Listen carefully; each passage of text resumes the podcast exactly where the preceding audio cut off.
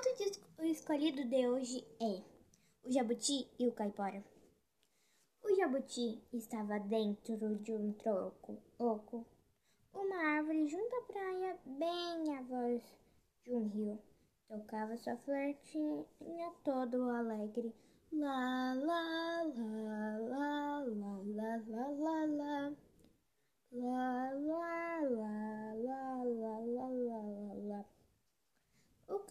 passou por ali e resolveu que dessa vez iria dar uma lição nele.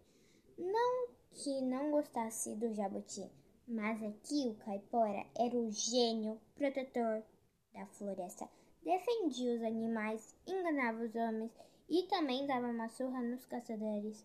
Enfim, ninguém reconhecia a sua importância. Então, o caipora ficava com muita, mas muita mesmo, inveja da fama do jabuti. Todo mundo dizia que ele era o bicho mais esperto, mais inteligente da mata. Por isso propôs: Jabuti, vamos fazer um concurso para ver quem ganha? Claro, Caipora. Com o maior prazer. Mas concurso de quê? De força, respondeu Caipora, se achando todo esperto, porque de concurso de esperteza poderia ser arriscado, porque o Jabuti poderia muito bem ganhar. Já... Vamos sim, concordou o Jabuti. Mas como é que você quer fazer? Eu vou ali no mato e pego um cipó bem forte. Depois a gente faz. Um cabo de guerra. Cada um segura um lado da corda bem firme. Numa ponta você fica na água e eu fico puxando da terra.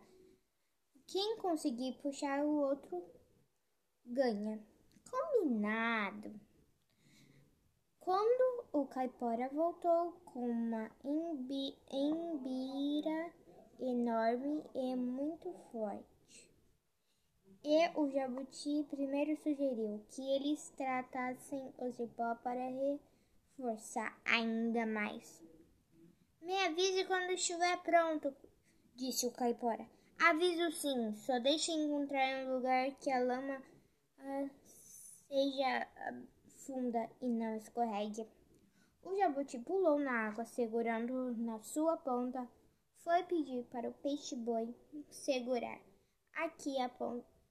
Peixe-boi, você pode segurar essa ponta para mim? É que eu estou fazendo um cabo de guerra com um caipora.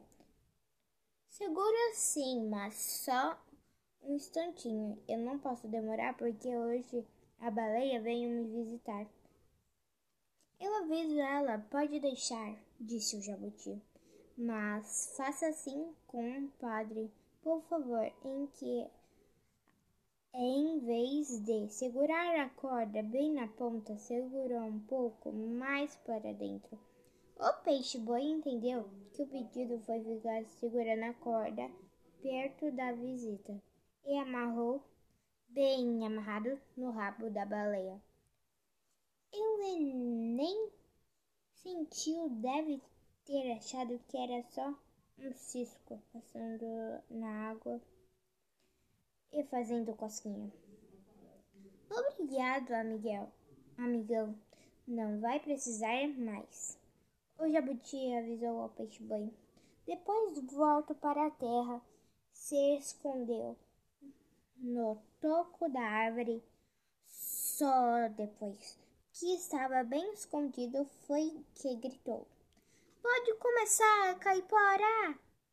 E ficou com a cabecinha para fora, vendo-se divertindo. O caipora começou a puxar a baleia, sentiu alguma coisa repuxando.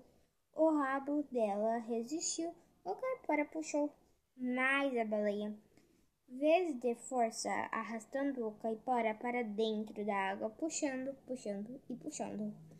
Daí a pouco, o caipora já estava com a água na altura do pescoço. Começou a gritar: Chega, jabuti, chega, você ganhou! O jabuti mergulhou, desamarrou o cipó do rabo da baleia, segurou na ponta enquanto ele saía da água Puxa, você deve ter cansado, hein, Jabuti? Fez tanta força, disse o caipora. Até que nem su suei nada. Veja só, o caipora olhou, que era verdade, deve de reconhecer. Eu, Jabuti, você me vence, agora eu sei que você é mais forte, mais alente. Bom, agora eu vou embora. Nada disso, sou só esperto, ficou pensando o jabuti, mas não disse nenhuma palavra. Uma das grandes espertezas dele não foi falar demais. Bom, é esse o conto. E eu gostei por causa que tem bastante. Por causa dos animais. Eu adoro animais. É isso. Tchau!